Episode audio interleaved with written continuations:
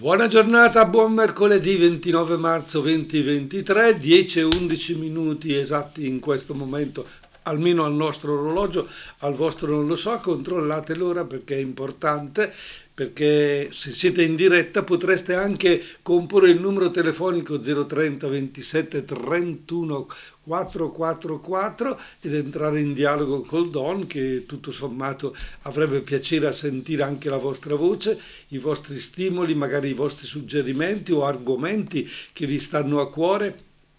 Se invece ascoltate la trasmissione alla sera, beh allora buonasera a voi e come si dice eh, pot- addio a- alla telefonata, non potete farla.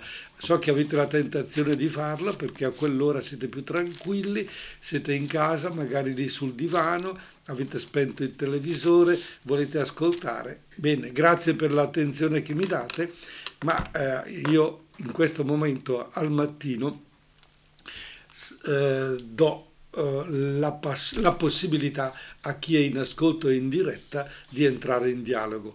Io credo, credo proprio che dall'anno prossimo cambiamo la trasmissione, io voglio parlare con voi, voglio dialogare con voi, voglio comunicare con voi. La comunicazione non può restare a senso unico.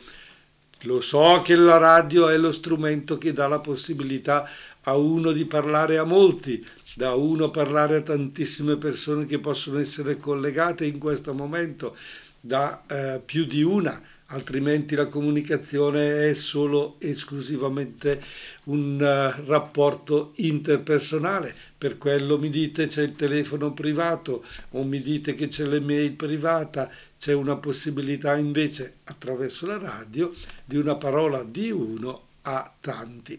Però è il ritorno, il ritorno che a me interessa, ma nello stesso tempo me ne devo fare una ragione. Devo accettare la capacità della radio di arrivare a tutti voi e quindi di comunicare qualcosa di importante, qualcosa di interessante. E allora, visto che eh, le parole alla radio sono importanti, non possono essere troppe perché voi avete tante altre cose da fare, do immediatamente la linea alla canzone così speciale di Diodato, visto che è riarrivato anche lui in questi giorni con il suo nuovo disco e così ascoltiamo che cosa magari lui ci dice. Poi, poi noi ritorniamo e ripartiamo dal discorso della scorsa settimana su quell'intelligenza artificiale che ci ha un pochino sconvolto. Diodato, così speciale. E bravo Diodato con così speciale a raccontarci il post-Covid, tutto sommato mi pare che questa canzone riporti a quella necessità dell'incontro, dello stare insieme piuttosto che dell'allontanarci o di lasciare andare le cose in tutt'altra direzione. Bene, ritorniamo al tema del nostro argomento, o meglio lo iniziamo, l'intelligenza artificiale, avevamo detto la volta scorsa, attenti perché c'è la capacità da parte di questa intelligenza di arrivare a dirci delle cose che non sono eh, vere solo perché i dati sono stati comunicati e vi ricordate quell'esempio che eh, l'intelligenza artificiale invitata a scrivere un articolo sul determinato discorso politico riportava ancora eh, la presenza di Draghi al alla presidenza del Consiglio, eccetera, eccetera. Perché? Perché i dati non erano stati aggiornati. E quello che è importante, ci siamo detti che l'intelligenza artificiale è a servizio dell'uomo e non può essere assolutamente sostitutiva perché, perché eh, la verità eh, può essere assolutamente manipolata basta mettere dei dati un certo, in un certo modo e poi l'intelligenza artificiale funziona eh, come crede. L'intelligenza artificiale però, però si sta sviluppando in un modo talmente forte eh, per cui non possiamo assolutamente farne a meno ed è già entrata nel mondo del, dell'industria eh, quel mondo che si basa sui dati molto molto precisi. Ecco, se per esempio abbiamo un'industria che confeziona un determinato tipo di prodotto, beh, al computer gli diciamo che abbiamo fatto un tot numero di pezzi, che abbiamo venduto un tot numero di pezzi a tante aziende, a tanti privati e quindi mettendo in continuazione tutti questi dati potremmo addirittura arrivare alla domanda molto importante per un'azienda, dice come posso aumentare il mio fatturato e l'intelligenza artificiale a quel punto comincia a rielaborare quei dati e ci dà delle indicazioni. Ecco, soltanto oggi in Italia è solo il 6,2% delle aziende che lo usa regolarmente per lavorare solo il 6,2%. Beh, perché? Perché fa ancora affidamento ai dati che eh, hanno sulla carta c'è l'impiegata che dice eh, questo è il movimento, è entrato questo, è uscito quest'altro, eccetera, eccetera. Bene, invece eh, questo scenario dell'industria sta diventando importantissimo per i sistemi di intelligenza artificiale. Si stanno evolvendo in una forma di intelligenza diversa, potremmo usare la parola che stanno imparando, partendo dai dati accumulati nel tempo, a interagire con gli esseri umani. Elaborano migliaia di informazioni e oggi le macchine dialogano con l'imprenditore, però la domanda è quali sono i benefici e quali sono le insidie. Bene, la Confindustria in particolare, i giovani commercialisti si sono ritrovati, cominciano a riflettere e a ragionare su tutte queste esperienze e appunto a questo convegno è emerso che solo il 6,2% delle industrie lo sta utilizzando. E allora, allora ecco la reazione, è indispensabile uno sforzo per attrezzarsi e lavorare soprattutto nel campo della formazione. I, più, i grandi investitori in intelligenza artificiale in questo preciso momento sono gli Stati Uniti e la Cina. La Cina addirittura prevede un incremento del PIL del 28% entro il 2030. Ecco, questo è già un dato importantissimo, perché se io a livello di nazione prevedo un aumento del 28% del PIL, che scusate, ultimamente io ho sempre solo sentito in Italia l'aumento arriva sull'1, il 2, al massimo 3-4%. Qui in Cina si parla del 28, è un giro enorme di capitali, un giro enorme di lavoro e allora è chiaro che bisogna fare i conti con la competitività delle aziende nostrane che in parecchi casi scontano un ritardo in termini di transizione tra quello che è il lavoro umano e il lavoro invece fatto dalla macchina, dall'intelligenza artificiale.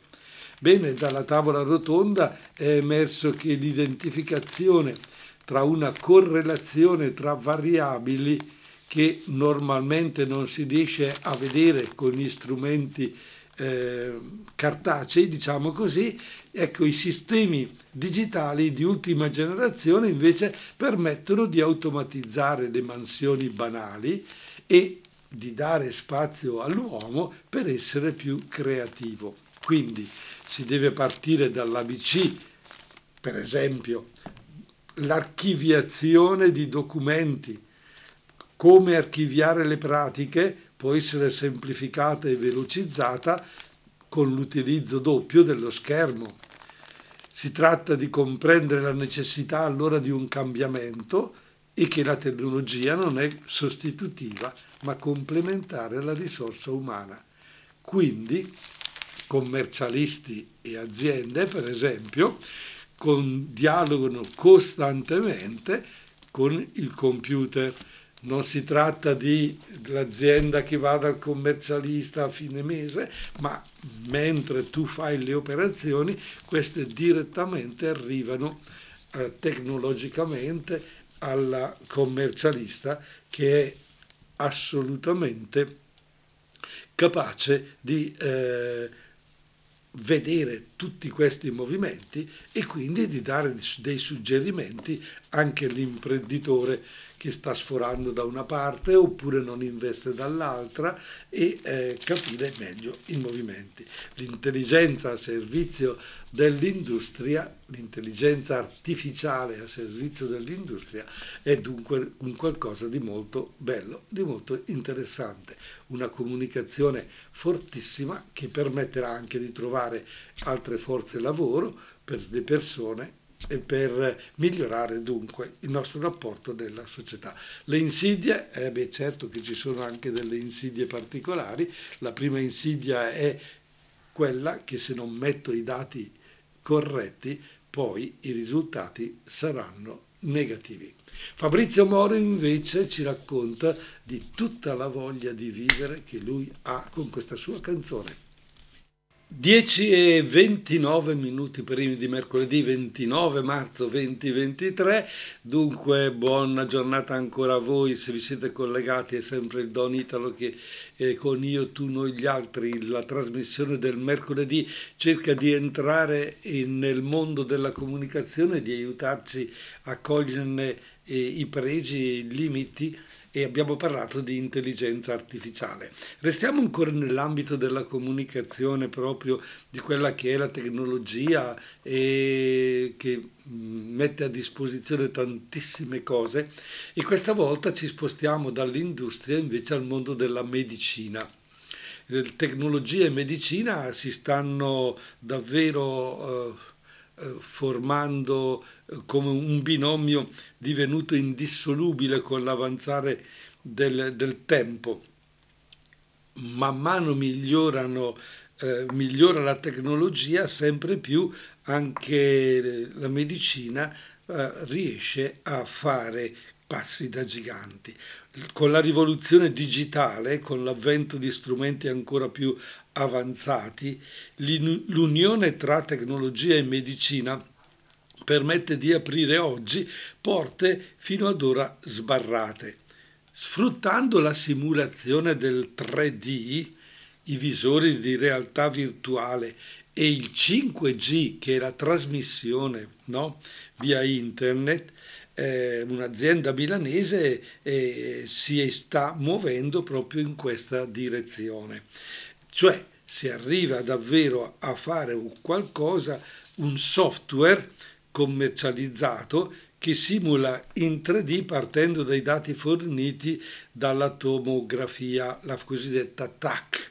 Il cuore di un paziente dunque, eh, prendendo in mano tutti i dati della TAC, vengono rielaborati dal computer e portati sullo schermo in 3D.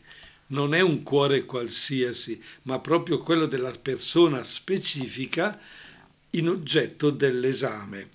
Quindi eh, tutto il programma è pensato per comunicare dei dati molto ma molto precisi in quella fase preoperatoria eh, che eh, permette al chirurgo di fare poi delle scelte più oculate, più precise per quanto riguarda la soluzione della malattia in quel cuore.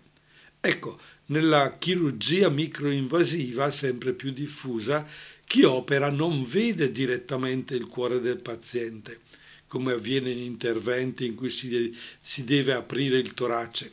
Grazie alla simulazione, grazie ai visori per la realtà virtuale, diventa un misto di realtà e di come dire, eh, di disegno. Si può vedere il cuore della persona, capirne in anticipo l'anatomia. Ma ancora di più si sta andando oltre perché grazie ad, uh, questa, a questa azienda di aver vinto un uh, milione di euro nell'ambito di un bando indetto eh, su, dalla tecnologia della Vodafone 5G, vuole entrare anche nella fase intraoperatoria, direttamente davanti al lettino. E, vuol dire cioè che il chirurgo in quel momento è in grado di vedere sullo schermo eh, riportato il cuore del paziente realmente per quello che è e che ha lì davanti, ma ce l'ha eh, sullo schermo. Questa connessione velocissima 5G e molto stabile ci consente allora di collegare in remoto il medico che opera con un altro specialista all'esterno in qualsiasi luogo della Terra si trovi. Ciò risulta essere molto utile, per esempio, in chiave di formazione, visto eh, che ci si trova a scambiarci in maniera molto molto eh, veloce i dati che vengono acquisiti dalle varie esperienze. Un medico potrebbe imparare ad installarlo con l'assistenza diretta di un medico che già ne conosce il funzionamento. Oltre a ciò, e tutto questo a distanza, eh? so, il medico sta uh, in, in Francia e l'altro medico sta a Montichiari per dirci e quindi sempre grazie alla realtà virtuale a una telecamera posta sul visore è possibile condividere immagini in primo piano, informazioni sull'operazione direttamente con un assistente a distanza. Una comunicazione remota dunque, una collaborazione remota sulla quale è stato realizzato anche uno studio clinico con l'ospedale San Raffaele. Non è ancora un prodotto sul mercato, è attualmente lo studio eh, ha l'obiettivo di riuscire a conciliare la modellazione 3D con questa tecnica internet da lontano. Si sta lavorando anche su altri organi, come per esempio nel settore toracico i polmoni, però la formazione dei polmoni è difficile da prevedere vista la grande vascolarizzazione.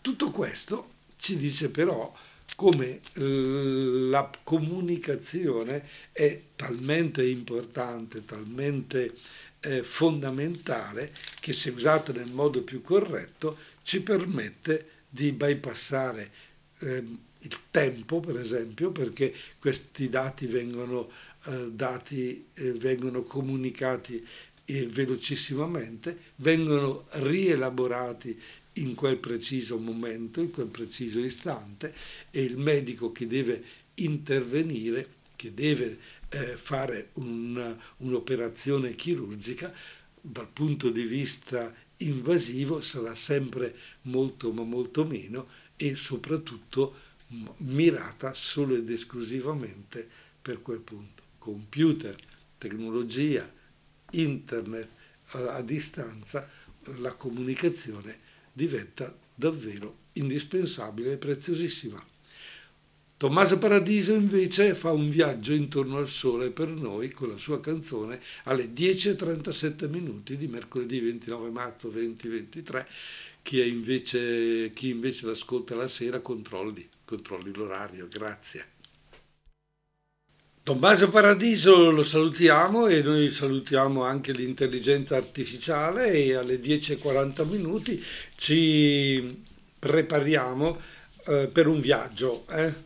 Prendete in questo momento, che so, un piccolo zaino con dentro una bottiglietta d'acqua, eh, un panino, magari un frutto o due e iniziamo un viaggio. Partiamo da Brescia, arriviamo a Bergamo e voi dite sì, a piedi, figurati. Uh, sì, è interessante, è possibile.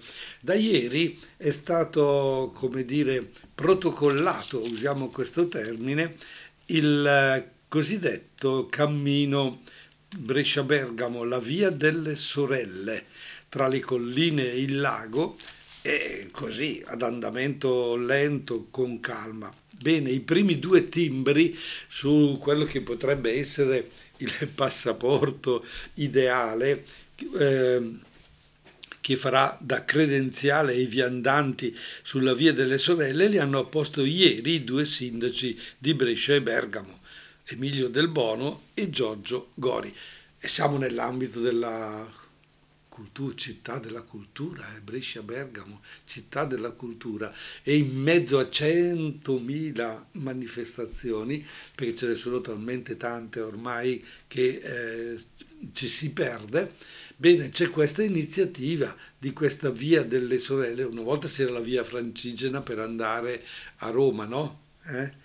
In pellegrinaggio e con i vari punti di sosta, eccetera. Bene, e qui per questo anno della cultura di Brescia Bergamo è stato invitato, eh, è stato, scusate, inventato un percorso da eh, compiere, un percorso di 130 chilometri che unisce le due città è ormai pronto per essere percorso da chi vorrà godersi i paesaggi della Pedemontana, tra colline, vigneti, lago di Seo, ma ad andamento lento, con calma. No? Ecco, ci sono voluti tre anni di lavoro, tre anni in cui il progetto è cresciuto, si è strutturato e quindi questi 130 chilometri, prendete nota, sono stati divisi in sei tappe per 3.800 metri di dislivello totale che attraversano il territorio di 36 comuni tra Brescia e Bergamo. Oh, questa è la comunicazione interessante no? tra un comune e l'altro, usiamo la strada, camminiamo, la ricerca di punti di ospitalità a prezzo calmierato, bed and breakfast, rifugi, ostelli, ma anche gli oratori che mettono a disposizione le stanze, voi arrivate con il sacco a pelo e vi buttate per terra e, e cercate di dormire. Ma sul percorso è possibile anche coinvolgere gli artisti.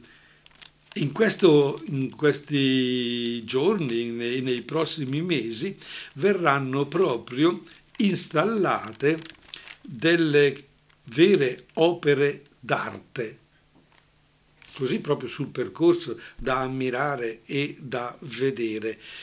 Poi ci sono delle indicazioni segnaletiche stesse che vi eh, danno la possibilità di eh, non perdere la strada perché in fondo eh, il percorso potrebbe essere deviato potete anche creare delle mappe interattive con il vostro cellulare e cercare eh, di seguirle.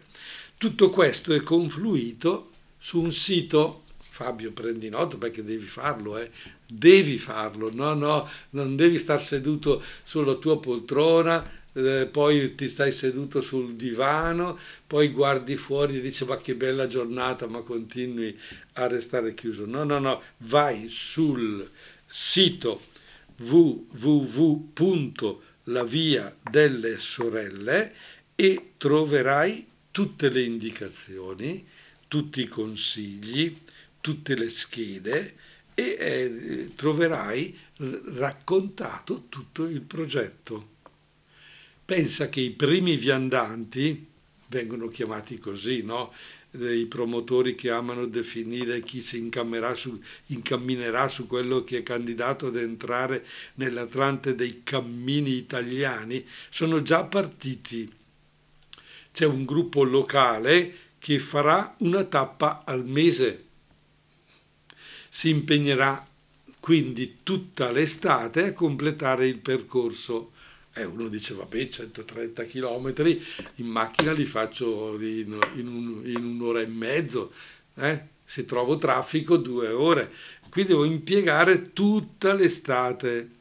Ma va bene, no? ognuno può scegliere però i suoi tempi, i suoi ritmi, come quando coprire il tracciato. Altri l'hanno messo già in agenda. Per esempio il sindaco di Bergamo che ha, promesso alla figlia che lo affronteranno insieme e ha detto alla figlia, noi sindaci dobbiamo sperimentare in prima persona quello che stiamo proponendo. Quindi probabilmente quest'estate saranno in tanti che si cimenteranno nei prossimi mesi. C'è addirittura un video ormai che presenta questo progetto, quindi dà la possibilità di eh, fare questo gemellaggio totalmente eh, pieno, completo tra Brescia e Bergamo. Quindi abbiamo un qualcosa di concreto che praticamente dà la possibilità di un connubio e pensare che una volta Bergamo e Brescia erano un pochino, eh, come dire, mm, in lotta in guerra, pensate solo al discorso del calcio, eccetera, eccetera, ma eh, un po' di invidia, un po' di gelosie, un po' di noi siamo i più bravi di voi, Bene, questo cammino invece, questa via delle sorelle, in questa circostanza, per l'anno della cultura, sta creando una unità davvero importante, davvero bella. Sembra una vera azione eh, culturale che mette in connessione dunque persone e territorio dà la possibilità di scambio di prodotti, ma soprattutto uno scambio di idee vogliamo eh, che questa via delle sorelle, lunga 130 km tra Brescia e Bergamo, con un dislivello complessivo di 3.800 metri, si possa percorrere in tappe di 20-25 km l'una. Quindi, passando attraverso i due capoluoghi e 34 comuni, si arrivano a toccare anche due siti dell'UNESCO, due parchi regionali, tre aree vitivinicole, due strade del vino e intersecare altri otto cammini. Bene, allora andate su www.laviadellesorelle.it, trovate tutte le informazioni, le comunicazioni indispensabili per ottenere la credenziale un cosiddetto passaporto su cui raccogliere i timbri delle tappe per ottenere ospitalità anche a prezzo calmierato. Beh, a questo punto io vi dico buona via delle sorelle, chissà, vedremo. La faremo anche noi, Fabio ha già storto il naso. Io credo che non avrò tempo perché ho mille altre cose da fare, però tra Brescia e Bergamo questa unità ci sta bene. E nella nostra zona c'è un cantante che si chiama Tananai, eh, che è legato molto anche al nostro dialetto bresciano, questo nome, che vuol cantarci tango, l'ultima sua fatica eh, per i cantanti di Sanremo. Tananai con tango dunque alle 10.53 minuti di mercoledì 29 marzo 2023. Donitelo vorrebbe chiudere qui perché non ha altre cose da dire, non ha altre cose da comunicarvi e voi potreste tutto sommato cambiare canale e andare a cercare qualcosa d'altro. Eh, mm, sarebbe troppo facile, no? Chiudere la comunicazione in questo modo sarebbe troppo, troppo semplice eh, da parte vostra voi potrete dire perché non ti sei preparato altre cose, perché non ti sei detto, eh, non hai altre cose da dirci, noi ti ascoltiamo volentieri, anch'io vi ascolto volentieri, ma non mi parlate mai. Io immagino, vi immagino in questo momento che so, eh, alle 10.53 minuti del mattino a spadellare, eh? le donne sono a spadellare, chi è al lavoro naturalmente non può seguire, non può ascoltare, ci può qualche persona anziana, qualche nonno, magari è lì, eh, così seduto sulla poltrona, sta ad ascoltare e dice ma che mi interessa a me dell'intelligenza artificiale, ma che mi interessa a me del, del discorso della via delle sorelle, ma che interessa a me della medicina del... E beh, forse quello, dai, c'ho il mio cuore che comincia a fare capricci e se riesco ad avere un'operazione che mi salva la vita senza troppo interferire, cioè senza aprirmi tutto il torace, eccetera, eccetera, sarebbe eh, una cosa bellissima. È importante eh, allora che abbiamo la forza e la capacità di avere questa mente allargata per cogliere eh, le iniziative, per cogliere il, tutto il mondo della comunicazione che si sta sviluppando, ingigantendo davanti ai nostri occhi e sta modificando velocissimamente la nostra vita e la sta eh, cambiando. Io credo che la stia cambiando decisamente in meglio e dobbiamo però nello stesso tempo avere la capacità e la forza di non restare chiusi non restare chiusi in noi stessi, di vivere solo ed esclusivamente, eh sì, adesso so questa notizia, so questo fatto e eh, mh, ho bisogno invece anche di comunicare la mia idea agli altri, ho bisogno di dialogare, ho bisogno di inventare, ho bisogno di confrontarmi, però evitiamo il pettegolezzo, no? perché è facile nella comunicazione degenerare e eh, dire alcune cose che poi invece non sono assolutamente vere.